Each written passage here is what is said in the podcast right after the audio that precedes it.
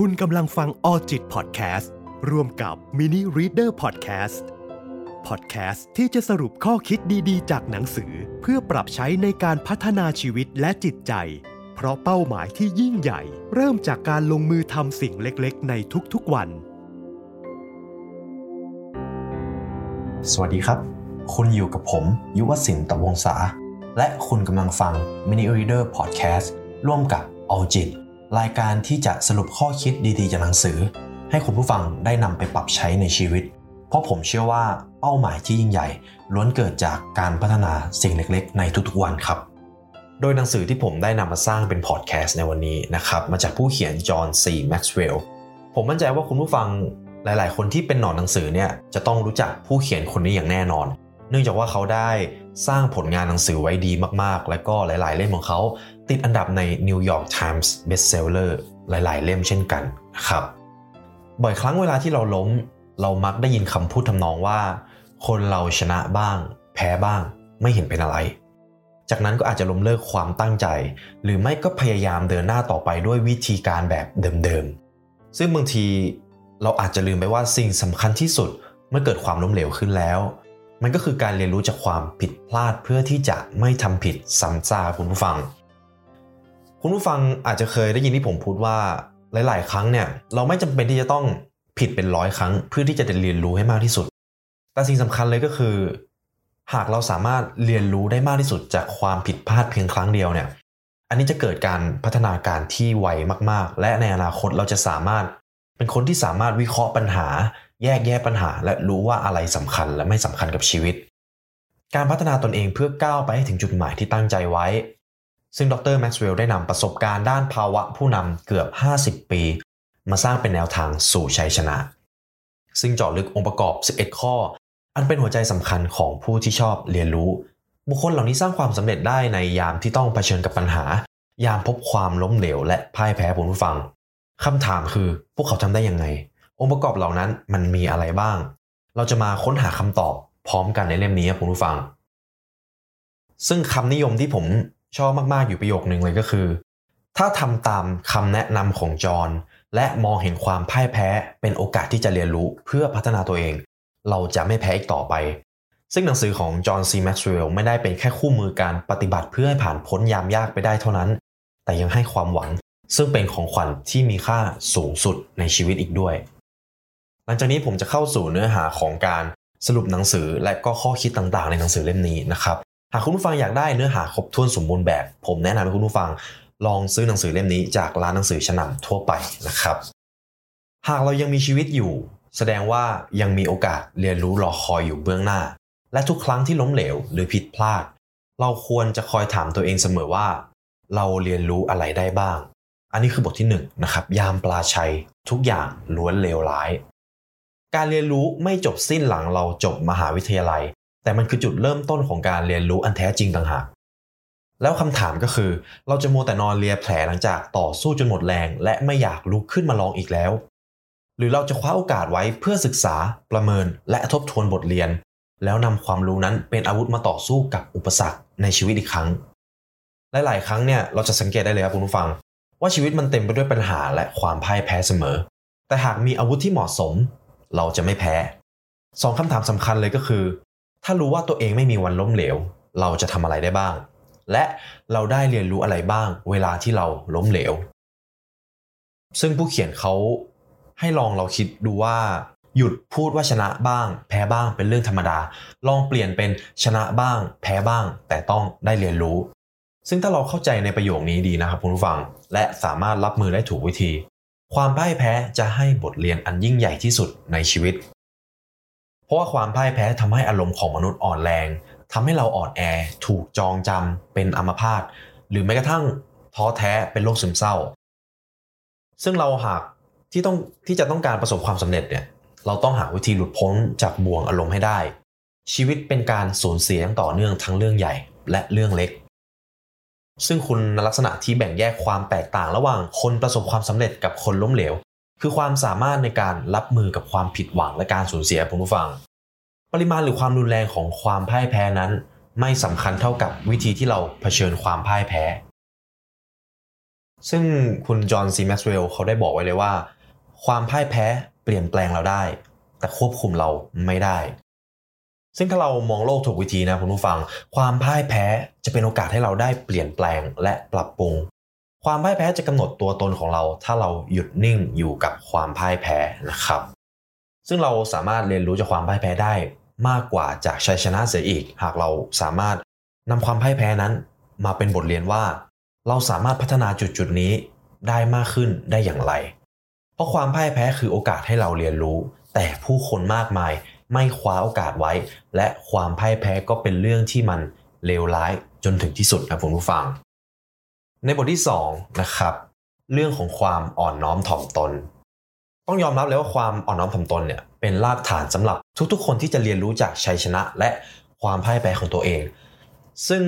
มันเป็นกุญแจสำคัญที่จะพาเราไปสู่ความสำเร็จนะคุณผู้ฟัง ความทะนงตนทำให้คนเราพยายามหาเหตุผลเข้าข้างตัวเอง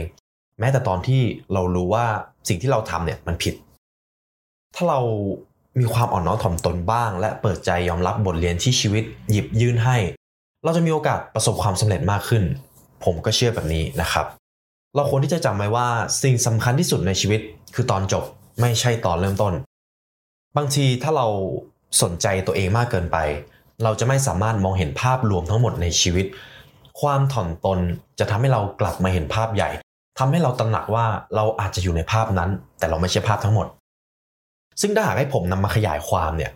จริง ๆ แล้วก็คือการรู้จักบริหารอีโก้ของตัวเองคุณผู้ฟัง ผมเป็นคนหนึ่งที่เชื่อว่าอีโก้มีความสำคัญมีความสำคัญในการที่สร้างบุคลิกเราสร้างตัวตนเราขึ้นมา แต่หากมีอีโก้มากไป เราจะเป็นคนที่มุทะลุไม่ฟังใคร อีโก้น้อยเกินไป เราจะกลายเป็นคนที่ตามโลกไม่ทันหรือซื่อนั่นเองครับคุณผู้ฟัง ซึ่งผมมองว่าการที่จะบริหารอีโก้ให้ได้เนี่ย มันเป็นสิ่งที่สำคัญมากในยุคนี้นะครับ เนื่องจากว่าหากยิ่งคุณผู้ฟังประสบความสำเร็จมากเท่าไหร่อีโก้จากความสำเร็จนั้นมันก็จะส่งขึ้นเป็นเงาตามตัว ผมเจอคนที่ประสบความสำเร็จหลายคนนะครับ หรือแม้กระทั่งคนที่ได้อยู่ในตำแหน่งที่เป็นหัวหน้าคนอื่นอยู่ในตำแหน่งที่ใหญ่โตพอสมควรเนี่ยเขาจะมีอีโก้ของตัวเอง แต่คนที่สามารถบริหารอีโก้ของตัวเองได้เนี่ยจะเป็นที่รักของคนอื่น และสามารถบริหารลูกน้องได้อย่างมีประสิทธิภาพครับคุณผู้ฟัง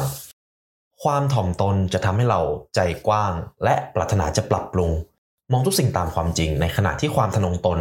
จะทำให้เราใจแคบและพยายามหาเหตุผลเข้าข้างตัวเองครับคุณผู้ฟัง ความสำเร็จไม่ได้อยู่ที่การขจัดปัญหากับความผิดพลาด แต่อยู่ที่การพัฒนาโดยเรียนรู้จากปัญหาและความผิดพลาดเหล่านั้น ไม่ว่าคุณผู้ฟังตอนนี้จะอยู่ในสถานการณ์ไหน หากคุณผู้ฟังอยู่ในช่วงเวลาที่มีปัญหากับชีวิต เจอความผิดพลาดล้มเหลวจากการทำงาน ขอให้คุณผู้ฟังได้ลองดูว่าปัญหาเหล่านี้ ในอนาคตมันสามารถนำมาพัฒนาและไม่ให้มันเกิดขึ้นอีกได้อย่างไรบ้าง คนฉลาดที่อ่อนน้อมถ่อมตน ไม่เคยกลัวที่จะยอมรับว่าตัวเองผิด เพราะทำให้เขาฉลาดขึ้นในการที่เขาได้ยอมรับ ความผิดพลาดจริง ๆ แล้วเป็นครูที่ดีที่สุด ถ้าเราเต็มใจยอมรับว่าทำพลาดและเรียนรู้จากความผิดนั้นนะคุณผู้ฟัง ดังนั้นเราจะเรียนรู้ได้ก็ต่อเมื่อ รู้จักที่จะตั้งคำถามเมื่อผิดพลาด เช่น อะไรที่เราทำพลาด ผิดพลาดเมื่อไหร่ ผิดพลาดตรงไหนทำไมถึงผิด เราสามารถเรียนรู้อะไรได้บ้าง จะนำบทเรียนไปใช้ในอนาคตได้อย่างไร อันนี้เป็นเรื่องที่สำคัญมากนะครับ เป็นเหมือน growth mindset ที่เราควรมีได้แล้วในยุคนี้ มนุษยชาติทำผิดพลาดมากมาย อันนี้เป็นเรื่องที่เรารู้กันอยู่แล้ว และความถ่อมตนย่อมให้เราเรียนรู้จากความผิดนั้น ไม่จำเป็นต้องเป็นคนที่สมบูรณ์แบบเพื่อที่จะประสบความสำเร็จ การล้มเหลวและละทิ้งไอเดียทั้งหมดไป จริง ๆ แล้วมันไม่ใช่เรื่องยากคุณผู้ฟัง แต่การล้มเหลวและตระหนักว่ามีข้อดีอยู่ในนั้น มันยากยิ่งกว่า ซึ่งหมายถึงการที่เราจะหาข้อดีจากความล้มเหลวนั้นเนี่ยอย่างแรกคือเราต้องรู้จักลดอีโก้ลงมา เพื่อที่จะมองเห็นตัวเองได้ชัดเจนขึ้น หากเราอ่อนน้อมถ่อมตัว เราจะเปิดใจยอมรับว่าความผิดพลาดของตัวเอง อาจเป็นต้นต่อไปสู่ความสำเร็จก็ได้ ความสำเร็จและชื่อเสียงไม่เกิดกับคนเก่งที่สุดเสมอไป บางครั้งเกิดกับคนที่สามารถเปลี่ยนวิกฤตเป็นโอกาสได้ต่างหากคุณผู้ฟัง ในบทที่3นะครับความเป็นจริงคือรากฐานของการเรียนรู้ จริงๆ แล้วถ้าเราอยากประสบความสำเร็จในชีวิตและเรียนรู้จากความพ่ายแพ้ของตัวเอง เราต้องกล้า อย่างแรกเลยคือเผชิญกับความเป็นจริงครับคุณผู้ฟัง และสามารถนำสิ่งนี้มาสร้างรากฐานในการพัฒนาต่อยอดได้ การเปลี่ยนจากความล้มเหลวไปสู่ความสำเร็จ ง่ายกว่าการเปลี่ยนจากข้อแก้ตัวไปสู่ความสำเร็จ หรือบางทีการที่เราแก้ตัวมากๆเนี่ยบางทีมันจะทำให้ชีวิตเราล้มเหลวก็ได้นะครับ ผมมั่นใจว่าคุณผู้ฟังน่าจะมีคนรู้จักที่ไม่ว่าจะเกิดปัญหาอะไร เขาจะแก้ตัวจะโบยไปหาคนอื่นเสมอเนี่ย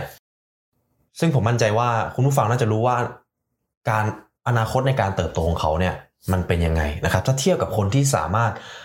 แก้วิกฤตให้เป็นโอกาสได้เสมอเนี่ยความเป็นจริง 3 อย่างของชีวิต จริง ๆ แล้วชีวิตเป็นเรื่องยากคุณผู้ฟัง ชีวิตเป็นเรื่องยากสำหรับทุกคนและชีวิตแต่ละคนยากลำบากไม่เท่ากัน แต่ทันทีที่เรายอมรับความจริงว่าชีวิตเป็นเรื่องยากเราจะเริ่มพัฒนา มองทุกวิกฤตเป็นโอกาส เราจะขุดค้นและได้พบตัวตนของเรา แล้วได้เริ่มยอมรับความท้าทายของชีวิต จริงๆ แล้วชีวิตไม่ยุติธรรม และเราไม่ควรคาดหวังว่าชีวิตจะยุติธรรม ยิ่งเผชิญความเป็นจริงได้เร็ว เราจะยิ่งเผชิญกับทุกอย่างที่เข้ามาหาเราได้ดีขึ้นนะคุณผู้ฟัง ซึ่งจริง ๆ แล้ว ผมมั่นใจว่าโลกนี้ไม่ได้ยุติธรรมสำหรับทุกคนเสมอไปอยู่แล้ว เพราะว่าความจริงก็คือเราจะต้องพบเจอกับความยากลำบากอย่างแน่นอน ชีวิตไม่ง่ายไม่ยุติธรรม และเราเองก็เจ็บปวดนะครับ แต่กุญแจสำคัญอย่างหนึ่งในการเอาชนะ คืออย่าทำให้ชีวิตตัวเองยากลำบากขึ้นไปอีก ชีวิตของเรามันยากลำบากพออยู่แล้วคุณฟัง แต่ในทางกลับกันนะครับ ความสำเร็จมีวิธีบิดเบือนความเห็นของเราเกี่ยวกับความเป็นจริง ซึ่งบางครั้งมันทำให้เราคิดว่าตัวเองดีกว่าตัวเราจริง ๆ ที่เราเป็น มันหลอกให้เราเชื่อว่าแทบไม่มีอะไรเหลือให้เรียนรู้แล้ว ก็คืออีโก้กำลังบังทัศนวิสัยเราอยู่เทียบกับการใช้ชีวิตจริงนะครับ ชีวิตเป็นเรื่องยากลำบาก แต่เราจะได้สิ่งที่ปรารถนาถ้าหากเราเต็มใจเผชิญกับความเป็นจริง และรับรู้ได้ว่า จุดเริ่มต้นของตัวเองตั้งอยู่ตรงไหน ทั้งคำนวณว่าต้องทุ่มเทอะไรบ้าง เพื่อจะไปให้ถึงเป้าหมาย จากนั้นเพียงแค่เราลงมือทำครับคุณผู้ฟัง เพราะว่าการยอมรับปัญหา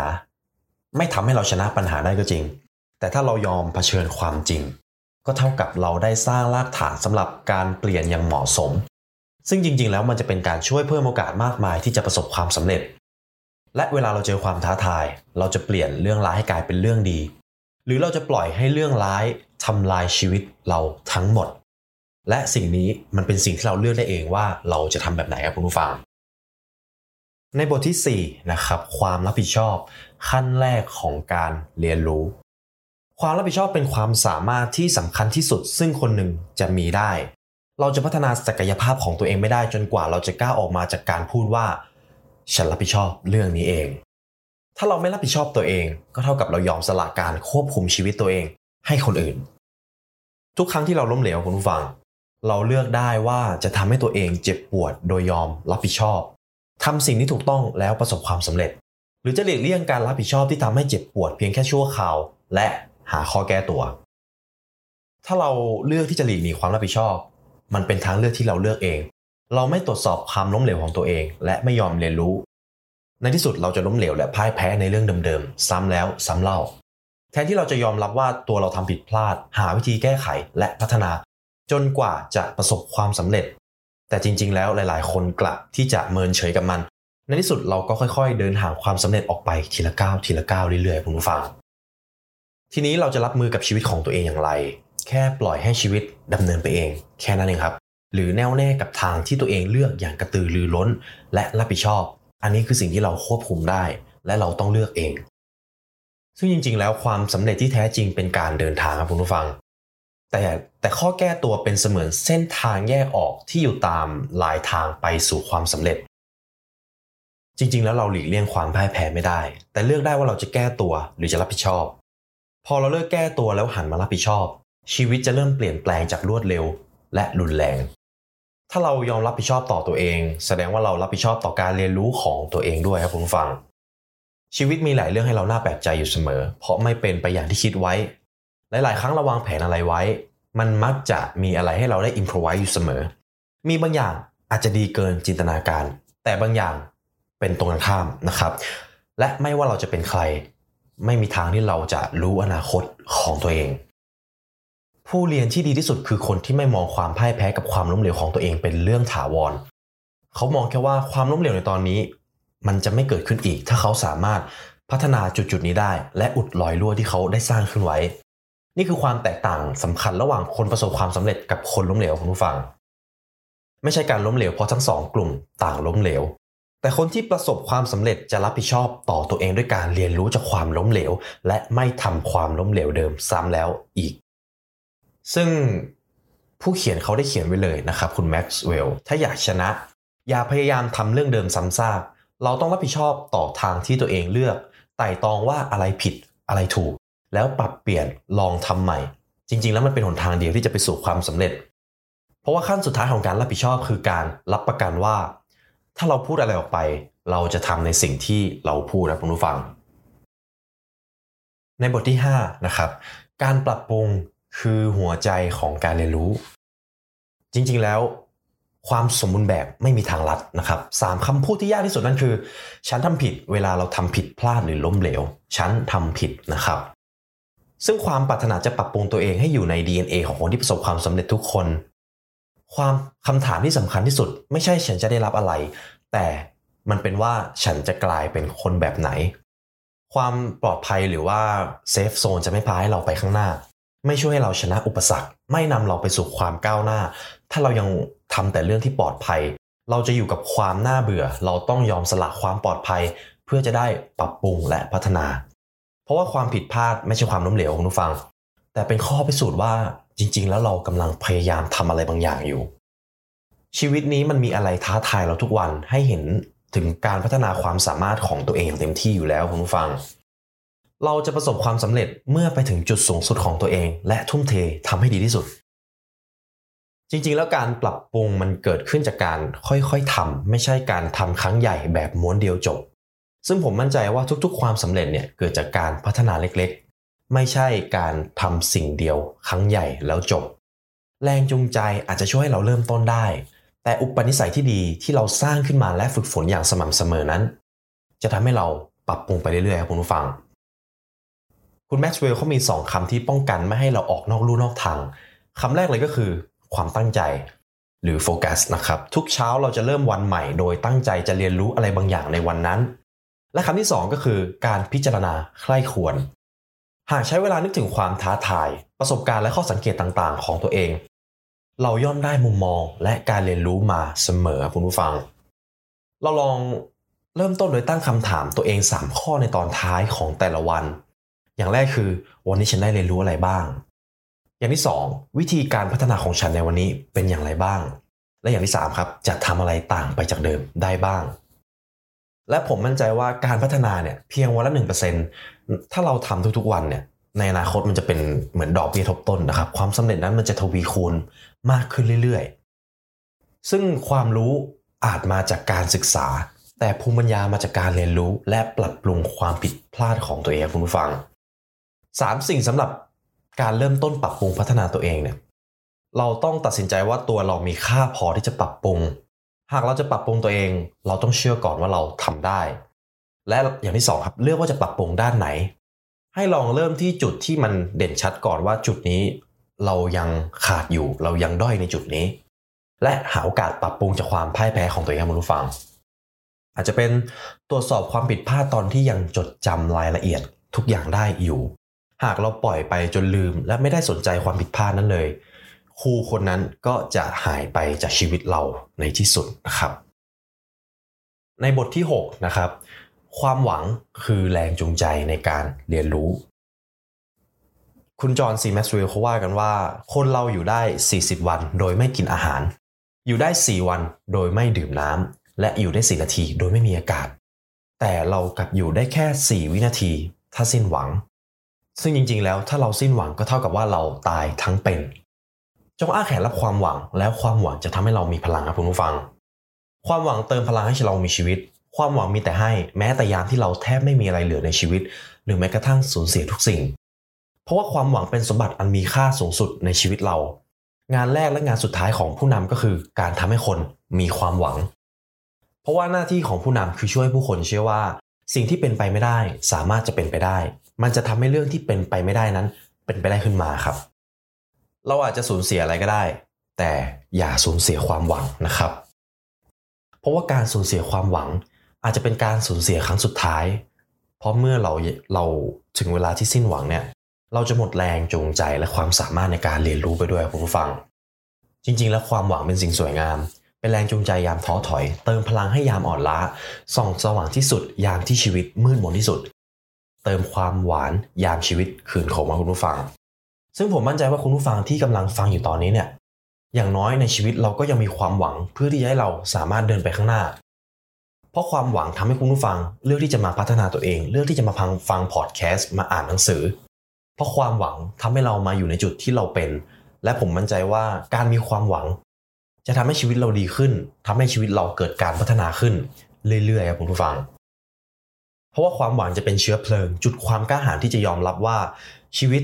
เต็มไปด้วยความยากลำบาก และเจ็บปวดให้แก่เรา ถ้าเราปราศจากความหวังเนี่ย คุณจอห์นซีแม็กซ์เวลล์เขาบอกเลยว่า สิ่งเหล่านี้จะไม่เกิดขึ้นเลย ถ้าเราไม่มีความหวัง อย่างแรกนะครับ มนุษย์จะไม่พยายามหาวิธีรับมือกับโควิด อย่างที่ 2 มนุษย์จะรักษาโรคโพลิโอไม่ได้ อย่างที่ 3 มนุษย์จะสร้างทางรถไฟจากมหาสมุทรแอตแลนติก ถึงมหาสมุทรแปซิฟิกไม่ได้ อย่างที่ 4 เราจะขับเครื่องบินจากนิวยอร์กไปปารีสไม่ได้ และอย่างที่5ครับมนุษย์จะพาคนไปดวงจันทร์ไม่ได้ เพราะว่าหากเราสิ้นหวัง คนเราจะไม่สนใจอนาคตข้างหน้า แต่ความหวังจะช่วยให้เกิดแรงจูงใจ ช่วยให้เราก้าวไปข้างหน้าคุณผู้ฟัง และเราจะบ่มเพาะความหวังได้อย่างไร ซึ่งจริงๆ แล้วความหวังเป็นสิ่งที่เราเลือกเองได้ จงเลือกที่จะมีความหวังเปลี่ยนวิธีคิด เชื่อว่าเป็นไปได้ที่จะเกิดสิ่งดีๆ ในอนาคต และจงชนะเรื่องเล็กๆ หลาย ๆ ครั้งครับคุณผู้ฟัง บทที่7นะครับสอนง่ายและเต็มใจเรียนรู้ คือเส้นทางแห่งการเรียนรู้ คุณจอห์นซีแม็กซ์เวลล์เขาได้แนะนำเลยว่าเครื่องชี้วัดว่าใครจะก้าวไปถึงศักยภาพสูงสุดของตัวเองได้คือ จิตวิญญาณที่สอนง่าย และเต็มใจที่จะเรียนรู้ครับการสอนง่ายและเต็มใจที่จะเรียนรู้เป็นการมีทัศนคติกับพฤติกรรมที่ตั้งใจจะเรียนรู้ และพัฒนาไปตลอดชีวิต ซึ่งหากเราจะใช้ชีวิตให้เต็มศักยภาพของตัวเอง เราควรที่จะต้องเรียนรู้อยู่เรื่อยๆ และขยายความสนใจออกไป ซึ่งจะทำได้ก็ต่อเมื่อมีจิตวิญญาณที่สอนง่าย และเต็มใจที่จะเรียนรู้ คุณผู้ฟังอาจจะเลือกที่จะไม่ต้องเรียนรู้ก็ได้ หรือจะเรียนรู้ แต่ผมมั่นใจว่า การเลือกที่จะเรียนรู้เนี่ยมันดีกว่าแน่ๆ การสอนง่ายและเต็มใจเรียนรู้เป็นทักษะที่เราเลือกได้ เราเลือกได้ว่าจะเปิดใจรับหรือปิดกั้นความคิดของตัวเอง ปิดกั้นประสบการณ์ใหม่ๆ หรือจะเปิดรับคำติชมของผู้คนรวมไปถึงการเต็มใจจะเปลี่ยนแปลงชีวิตของตัวเอง ซึ่งลักษณะเฉพาะของคนที่สอนง่ายและเต็มใจเรียนรู้ ก็คือจะมีทัศนคติที่เอื้อต่อการเรียนรู้ มีกรอบความคิดแบบมือใหม่ ไม่คิดว่าตัวเองพิเศษกว่าใคร และกล้าที่จะบอกความจริงด้วยความรักกับคุณผู้ฟัง ในแวดวงวิทยาศาสตร์ ความผิดพลาดย่อมมาก่อนการค้นพบเสมอ และเป็นไปไม่ได้ที่จะค้นพบโดยไม่สะสมข้อผิดพลาด ถามตัวเองทุกวันว่าฉันจะเรียนรู้อะไรได้บ้างจากสิ่งที่อ่าน สิ่งที่มองเห็นสิ่งที่ได้ยิน สิ่งที่ทำผิด สิ่งได้พูดคุยแลกเปลี่ยนในวันนี้นะครับ และความปรารถนาอยากจะเรียนรู้ มันคือแรงจูงใจอันยิ่งใหญ่ให้มีชีวิตต่อไป เราก็มาถึงช่วงท้ายๆของหนังสือแล้วนะครับผมบทที่ 8 ความทุกข์ยากคือตัวเร่งในการเรียนรู้ เพราะว่าความเจ็บปวดจากความทุกข์ยากจะทำให้เราเปลี่ยนไปตลอดกาลนะคุณผู้ฟัง และมันคือตัวเร่งให้เกิดการเปลี่ยนแปลงด้วย เพราะว่าความทุกข์ยากเป็นตัวเร่งสำหรับการเรียนรู้และเป็นประโยชน์กับเรา ถ้าเราเผชิญความทุกข์ยากด้วยกรอบความคิดที่ถูกต้อง เพราะว่าความทุกข์ยากเป็นโอกาสให้เราได้ค้นพบตัวเอง มันมักจะเรียกร้องความสนใจ หยุดเราไว้ให้พิจารณาสถานการณ์ของตัวเอง และดูว่าเรากล้าหาญพอหรือเปล่า ความทุกข์ยากจะเข้ามาหาเราในฐานะเครื่องมือสำหรับการสอนเสมอ เพราะว่าความทุกข์ยากเป็นครูที่ดีกว่าความสำเร็จ บทเรียนจากความทุกข์ยากที่เขาให้จากเราได้นะครับจำนวนครั้งที่ล้มเหลวสำคัญ น้อยกว่าจำนวนครั้งที่ประสบความสำเร็จ เวลาหมดแรงและเราท้อแท้เราต้องพยายามต่อไป ไม่ใช่เลิกพยายาม และแน่นอนครับถนนไปสู่ความสำเร็จไม่ราบเรียบและง่ายดายเสมอ และเวลาท้อถอยกับความก้าวหน้าของตัวเอง ต้องไม่ยอมให้สิ่งที่กำลังทำอยู่มาเป็นอุปสรรคก่อนจะไปถึงจุดหมาย และความทุกข์ยาก มันคือตัวเร่งในการเรียนรู้ในชีวิตที่ดีที่สุดครับคุณผู้ฟัง ผมมั่นใจว่าช่วงเวลาที่อยู่ในความทรงจำเรา ที่เราคิดว่ามันเป็นช่วงเวลาที่ทำให้เราเติบโตมากที่สุดนะครับคุณผู้ฟัง มันคือช่วงเวลาที่เราเป็นทุกข์ที่สุด มันคือช่วงเวลาที่เราบาดเจ็บ เจ็บปวดมากที่สุด จริง ๆ แล้วหากเรามองย้อนกลับไปไอ้ช่วงเวลานั้นแหละ มันคือช่วงเวลาที่ทำให้เราเติบโตมาเป็นเราในทุกวันนี้มากที่สุดครับคุณผู้ฟัง บทที่9นะครับปัญหาคือโอกาสในการเรียนรู้ กุญแจไปสู่การเอาชนะ และการเรียนรู้จากปัญหาคือต้องแก้ปัญหาทันทีครับ ปัญหาเดียวกันแต่มองคนละมุมมอง ผลลัพธ์ที่ได้ก็ย่อมต่างกันนะครับ คุณจอห์นซีแม็กซ์เวลล์เขาได้บอกเลยว่า อย่าประเมินปัญหาหรือพลังของตัวเองที่จะรับมือกับปัญหาต่ำหรือสูงเกินไป แต่มองความตามตามความเป็นจริงแล้วจัดการแก้ไขมัน เพราะว่าปัญหาที่เรากำลังเผชิญก็เป็นปัญหาแบบเดียวกับมนุษย์ล้านล้านคนที่ล้วนพบผ่านเจอมา เช่นกันนะคุณผู้ฟัง ขนาดของคนสำคัญสำคัญกว่าขนาดของปัญหา อย่ารอคอยให้ปัญหาแก้ไขตัวตัวเอง เพราะปัญหาเป็นสิ่งที่ต้องการให้เราใส่ใจ ถ้าทิ้งไว้มีแต่จะแย่ลง อยากกระตุ้นให้ปัญหามันรุนแรงขึ้น ปัญหาเปรียบเสมือนกองไฟ เวลาเผชิญกับปัญหาเรามีน้ำสองใบ ก็คือน้ำเปล่ากับน้ำมันนะครับ ซึ่งคุณผู้ฟังจะเทใบไหน และวิธีการเอาชนะปัญหาและเปลี่ยนวิกฤตเป็นโอกาสในการเรียนรู้ และบางครั้งเรารู้สึกเหมือนตัวเองกำลังพ่ายแพ้ แต่ทุกอย่างที่ได้มา มันก็ย่อมที่จะต้องเสียบางอย่างไป การเปลี่ยนแปลงตัวเองมันไม่ใช่เรื่องส่วนตัว แต่เป็นเรื่องของส่วนรวมนะครับ เพราะเมื่อเราเปลี่ยนแปลงย่อมส่งผลกระทบต่อทุกคนรอบข้าง คนที่ยังยืนกรานจะใช้วิธีของเมื่อวานนี้ในโลกของวันนี้ จะอยู่ในวงการธุรกิจของวันพรุ่งนี้ไม่ได้ ถ้าเราอยากเรียนรู้แน่นอนครับ เราต้องมี growth mindset เราต้องกล้าที่จะเปลี่ยนแปลงตัวเอง ถ้าอยากดีขึ้นเราต้องเต็มใจที่จะเปลี่ยนแปลง การพัฒนาจะเริ่มเกิดขึ้นเมื่อเราตัดสินใจที่จะทำมัน เพราะคนส่วนใหญ่ทำเรื่องเดิมด้วยวิธีเดิมๆแต่คาดหวังผลที่ไม่เหมือนเดิม ดังนั้นครับคุณผู้ฟังการเปลี่ยนแปลงใหม่ ไม่ใช่ความเจ็บปวด แต่เป็นโอกาสทุกครั้งที่ยอมรับการเปลี่ยนแปลง เราจะมีโอกาสเดินไปถูกทางและได้พัฒนาตัวเราเอง ความเสียใจส่วนใหญ่ไม่ได้เกิดจากสิ่งที่เราทำแต่เกิดจากสิ่งที่เราทำได้และควรทำแต่เราเลือกที่จะไม่ทำครับ สิ่งสุดท้ายที่เราเสียไปก็คือโอกาส อันนี้คือต้นทุนอันสูงค่าที่สุดในชีวิต ก็คือเวลาชีวิตของเรานี่เองครับคุณผู้ฟัง และคนส่วนใหญ่จะเปลี่ยนแปลงก็ต่อเมื่อถูกกระตุ้นด้วยสามปัจจัย พวกเขาเจ็บปวดมากพอจนต้องทำพวกเขาเรียนรู้มากพอจนอยากจะทำและพวกเขาได้รับมากพอ จนเขาทำได้ ซึ่งอย่างที่ 3 เกิดได้ยากที่สุด และบางทีอาจจะไม่เกิดเลยก็ได้นะครับ ซึ่งคำถามหนึ่งที่สำคัญของชีวิตก็คือ ฉันคือใคร แต่ที่สำคัญกว่านั้นก็คือ ฉันจะเป็นใครในอนาคตครับคุณผู้ฟัง ถ้าคุณผู้ฟังอยากจะเปลี่ยนแปลง เราก็ควรมีบางส่วนที่คิดต่างจากเดิมทำตัวแตกต่างจากเดิม และรับมือกับความรู้สึกที่ต่างไปจากเดิม หากอยากจะพัฒนาได้ต้องลืมบทเรียนเก่าๆไปก่อนนะครับ นี่ก็เป็นสรุปเนื้อหาที่ผมนำมาจากหนังสือ Sometimes You Win Sometimes You Learn นะครับ อาจจะไม่ได้นำเนื้อหามาทั้งหมด แต่ก็ผมมั่นใจว่าสิ่งที่ผมได้นำมาเป็นพอดแคสต์นี้ ครอบคลุมเนื้อหาที่ผู้เขียนต้องการสื่อมากพอสมควร อีกครั้งครับถ้าคุณผู้ฟังอยากได้เนื้อหาเต็มร้อยเปอร์เซ็นต์ผมก็แนะนำให้คุณผู้ฟัง ซื้อหนังสือมาจากร้านหนังสือชั้นนำทั่วไป หนังสือเล่มนี้แนะนำครับดีจริง ๆ ก่อนที่เราจะจากกันไปในวันนี้นะครับ หากคุณผู้ฟังรู้สึกเครียดโดดเดี่ยว ไม่รู้จะระบายความรู้สึกกับใคร ผมขอแนะนำแอปพลิเคชัน All จิตเอาไว้ให้นะครับ มีทั้ง iOS และ Android A L L J I T นะครับหากคุณผู้ฟังอยากแลกเปลี่ยนทุกปัญหาใจปัญหาจิตใจที่ได้พบเจอเนี่ยผมแนะนำให้ลองมาพูดคุยในแอปพลิเคชันนี้ไว้ได้นะครับ หากคุณฟังอยากฟังเนื้อหาที่ดีๆ แบบนี้เพิ่มเติม ผมแนะนำให้กด subscribe กดแชร์ กดไลค์ไว้เลยนะครับผม ในวันนี้ Mini Reader ขอลาไปก่อนนะครับ สวัสดีครับ คุณกำลังฟังออจิตพอดแคสต์ร่วมกับ Mini Reader Podcast Podcast ที่จะสรุปข้อคิดดีๆ จากหนังสือ เพื่อปรับใช้ในการพัฒนาชีวิตและจิตใจ เพราะเป้าหมายที่ยิ่งใหญ่ เริ่มจากการลงมือทำสิ่งเล็กๆ ในทุกๆวัน